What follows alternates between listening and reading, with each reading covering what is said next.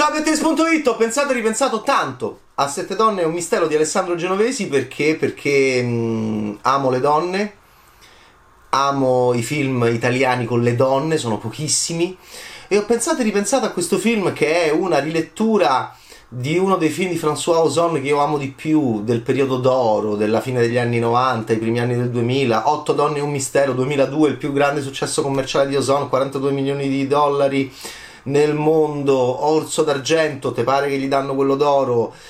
al Festival di Berlino, eh, snobbato ai César, ti pare che gli danno un César a François Ozon, il più bravo perdente del cinema francese degli ultimi 150.000 anni, un regista che io adoro letteralmente, fu un film epocale che segnò un'epoca e c'erano tutte queste dive francesi di diverse generazioni che ballavano dentro l'omicidio di noi uomini meraviglioso in una Francia anni 50 eh, da eh, pièce teatrale di Roberto Ma del 1961 che era adorato da Alfred Hitchcock e infatti c'era un'atmosfera hitchcockiane queste signore altolocate che si chiedevano chi potesse aver ucciso quest'uomo che non si vedeva mai, il padrone di casa che non era più il padrone del loro mondo, un film epocale, semplicemente epocale, meraviglioso, sexy, crudele, elegante, costumi indimenticabili, attrici indimenticabili, atmosfera indimenticabile, in più con questo twist divertente di, di vedere queste signore a un certo punto anche ballare e cantare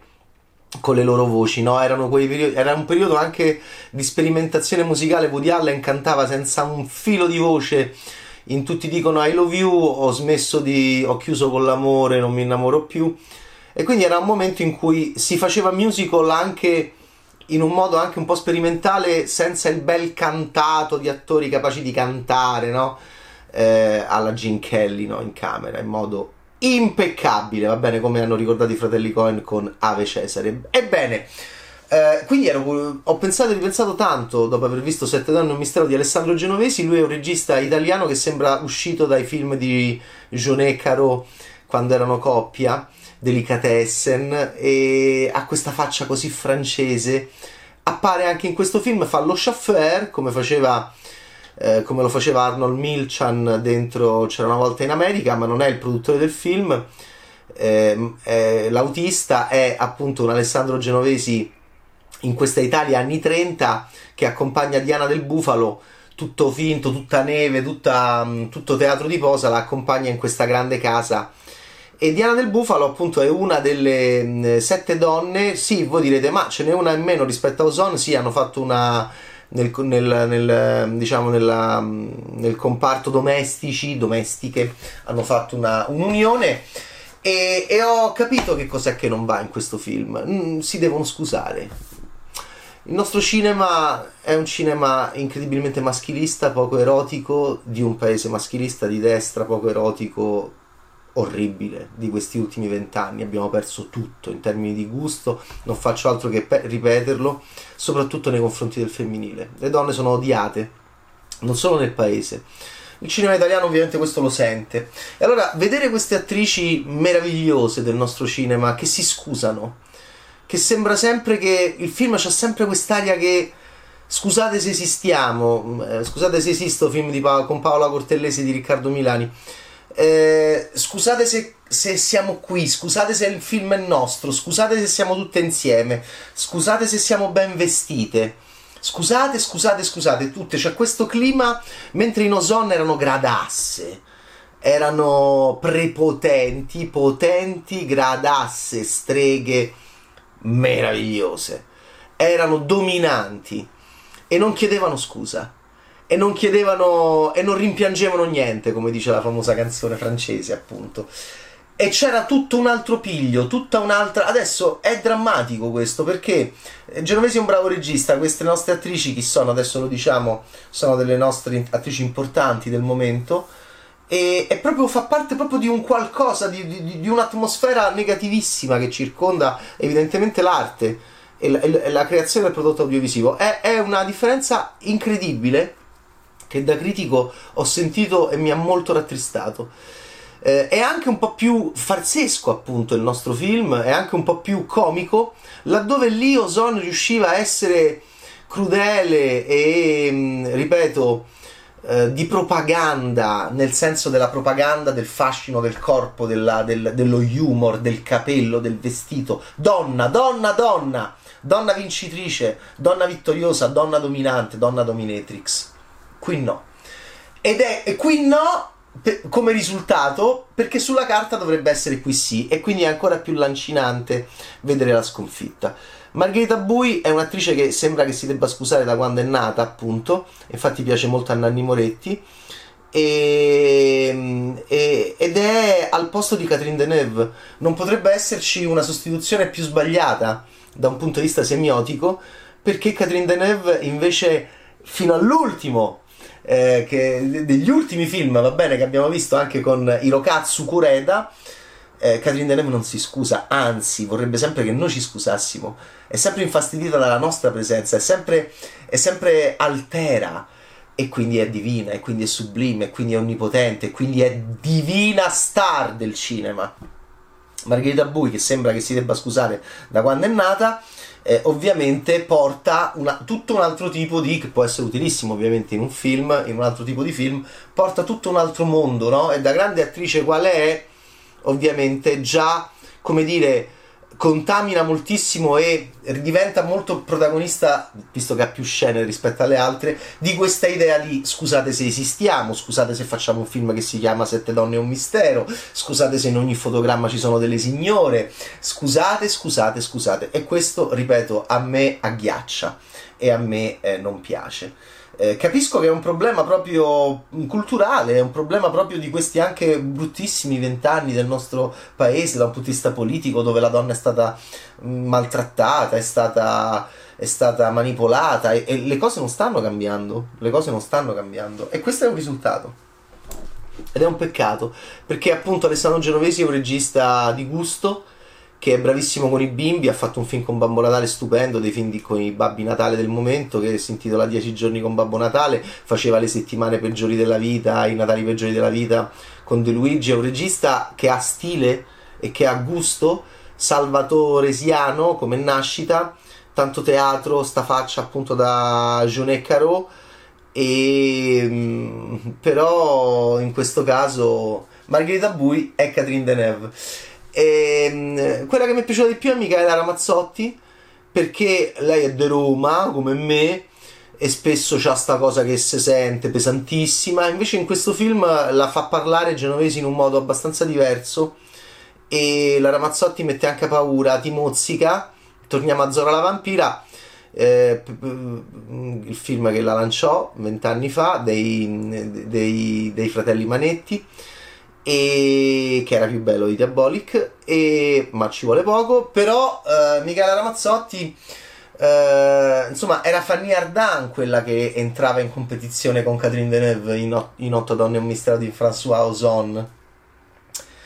E, e Fanny Ardant è, non, so, non, non era lontana dalla generazione di Catherine Deneuve erano coetanee mentre invece eh, tra la Ramazzotti e la Bui ci sono solamente 17 anni di differenza, non puoi creare mm, tra loro due no? il, diciamo, il, la rivalità principale, regina del film e, e, una è del 79 e un'altra è del 62 prendi Golino che è del 65 o prendi Ferilli che è del 64 per contrapporla a Bui che è del 62 ma magari non prendi Ferilli perché abbiamo già visto io e lei del 2015 eh, che è uno dei film più brutti di sempre eh, sul lesbismo che non sappiamo fare perché anche lì scusate se facciamo un film su due signore che si amano non è possibile in un paese cattolico di destra e maschilista come questo. E visto che siamo reduci da quei fallimenti epocali che non fanno altro che appunto confermare le idee brutte che ho in testa da anni che non sappiamo più fare una certa roba perché proprio siamo brutti culturalmente maschilisti culturalmente. E, ehm, ebbene, eh, le due si scambieranno anche un bacio ed è ogni volta che Margherita il bacio di, con Sabrina Ferilli ancora mi devo riprendere in senso negativo. Nel 2015 si vedeva proprio che, che Maria Sole Tognazzi non, sembrava che non lo volesse riprendere, che la buite, pare che la bacia. La Ferilli era quella un po' più sportiva perché è più, è più come piace a me, è più artista libera, bestia, che va e sincera e, e quindi produttiva rispetto a, tutto, a, tutta questa repressione che insomma non aiuta l'espressione cinematografica. E quindi eh, Margherita Bui è appunto in questa casa la moglie di questo Marcello che è morto e poi arriva l'ex amante di Marcello che è una sua grande rivale che è Michaela Ramazzotti poi c'è Diana del Bufalo che ha, ha un bellissimo naso molto erotico è un'attrice che io trovo molto bella e che, mm, e che qui fa la, la figlia maggiore mm, per Benino che però esagera un po' anche lei sul fronte comico, tutte un po' esagerano sul fronte comico, laddove Ozon eh, no, Ozon quando cioè, faceva dei cambi di registro con queste che ti guardavano male, Catherine Deneuve che ti guardava male, Catherine Deneuve ti guarda male, tutti ecciti. E infatti Catherine Deneuve eh, e Fanny Ardan erano quando si, si buttavano per terra e, e, tu sentivi quasi che potevano fare l'amore, mh, mm, per me fu uno dei picchi praticamente della mia vita. E questo è, ripeto, è un nostro gusto eh, sessuale ed è un nostro gusto in relazione al prodotto audiovisivo, ovviamente quando un prodotto audiovisivo entra in relazione con la nostra sessualità eh, da tanti punti di vista possibili. In quel film c'era anche questo, c'era vedere queste due eh, dive dell'eros e dell'arte francese in audiovisivo del Novecento cominciare quasi a, a, a propinquarsi, a sdrumarsi per terra su, su un tappè, su, su, un pavimento bellissimo, con dei vestiti bellissimi e accasciandosi anche con una certa goffaggine bellissima, ehm, sentivi, ti sentivi un privilegiato ad essere vivo eh, a, a seconda della tua sessualità. E in questo caso eh, Diana del Bufalo appunto è la figlia mh, per Benino eh, che eh, mh, arriva appunto nella, nella casa e nel, nel, film di Ozon era mh, Virginie Ledoyen poi c'è eh, Benedetta Porcaroli che è, era Ludivine Segné allora Ludivine Segné faceva con Ozone in quel momento delle sperimentazioni sul suo corpo e sulla rappresentazione del suo corpo al cinema che erano letteralmente esplosive. Uno che ci rimase sotto fu Paolo Sorrentino, che infatti la prese per, eh, far, per manipolarci e farci pensare che potesse aver fatto l'amore con Jude Law nella prima stagione di, del Papa. E Ludovine Segné era sconvolgente in quegli anni, eh, gocce d'acqua su pietre roventi, swimming pool allora Ludovin Segné qui lui la vestiva da cavallerizza, le faceva un capello magnifico, laddove la Porcaroli ha sto capello cristallizzato, riccio, e anche la Porcaroli ha questa faccia terrorizzata. Scusate, scusate se ho fatto baby, scusate se ho sto capello riccio così, scusate se scusate se sto qui, scusa, anche lei ha negli occhi lo scusate, mentre Ludovin Sagné era sfrontata, ragazzina, gamen, quindi maschietto, vestita da cavallerizza, con questi pantaloni meravigliosi, con sto capello meraviglioso e anche lei aveva, era impertinente, era ten ten, cioè era il massimo dell'erotismo, era il massimo dell'essere, del, del, della, del sofisticato cinematografico. E Diana del Bufalo, che per me ha un potenziale erotico pazzesco, in chiave sempre semiotica ovviamente, è tutta anche lei compressa, eh, lei che ha questo bellissimo corpo, questa faccia da veramente da Italia anni 30, assolutamente, infatti è perfetta per i film in costume, le fiction Rai, tu la devi mettere, però devi anche far sentire un possibile Eros che può lei trasmettere. In realtà poi Diana del Bufalo, che è una brava comica, c'ha sempre que- Genovesi la fa sempre andare un po' sulla comicità apre la bocca, ah, e lei che ha questo naso gigantesco, bellissimo, che a me piace tantissimo. Insomma, eh, vabbè, Ludovic Sagné. Eh, io capisco che, non puoi, che è difficile arrivare a quel tipo di collaborazione Ozon-Sagné perché è proprio la perfezione del cinema. Però ci devi lavorare, diciamo. E qui non si fa troppo. Poi c'è, eh, poi c'è la mia amatissima Sabrina Impacciatore che fa Isabelle Huppert eh, è lei la, la repressa, è lei è, è, è, una delle cose migliori. Sabrina Impacciatore mi piace come parla, mi piace quando fa tremare le, le sue bellissime labbra, molto belle.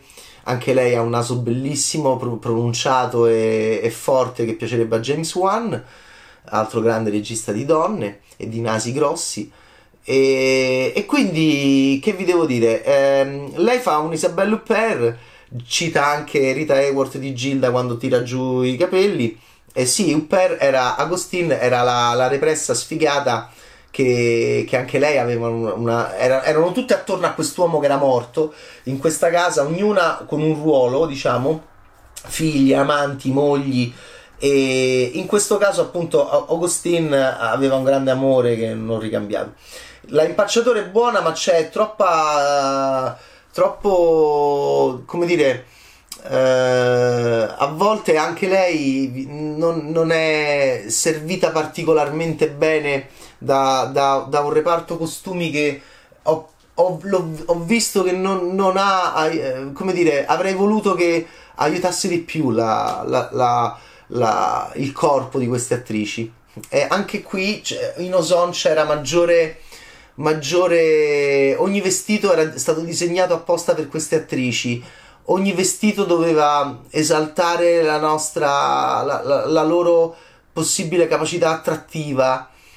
Ognuna diversa, ognuna con un corpo diverso, con un'attitudine sessuale diversa, con una... era, era eh, ripeto, un capolavoro assoluto della storia del cinema, ma ehm, al femminile, al servizio del femminile, al potenziamento per arrivare al dominio del mondo, perché ogni film è un mondo e, que- e quel mondo era dominato dalle donne, le donne erano ehm, governatrici e non governanti. In questo film in Italia le donne sono più gover- governanti. Infatti, la governante di Luisa Ranieri è la cosa che esce meglio perché Luisa Ranieri è, è una governante che rimane sotto, ma nell'ipocrisia italiana sta sopra anche le sue padrone. Questo lo trasmette bene Genovesi, questa idea che ovviamente in Francia non ci può essere, perché la Francia è un paese molto più classista del nostro, il nostro è un paese invece molto più ipocritamente paritario ehm, nel non detto, e nel non detto la Ranieri che comincia a squadrare nel non detto già fortissimo, già è dominatrice,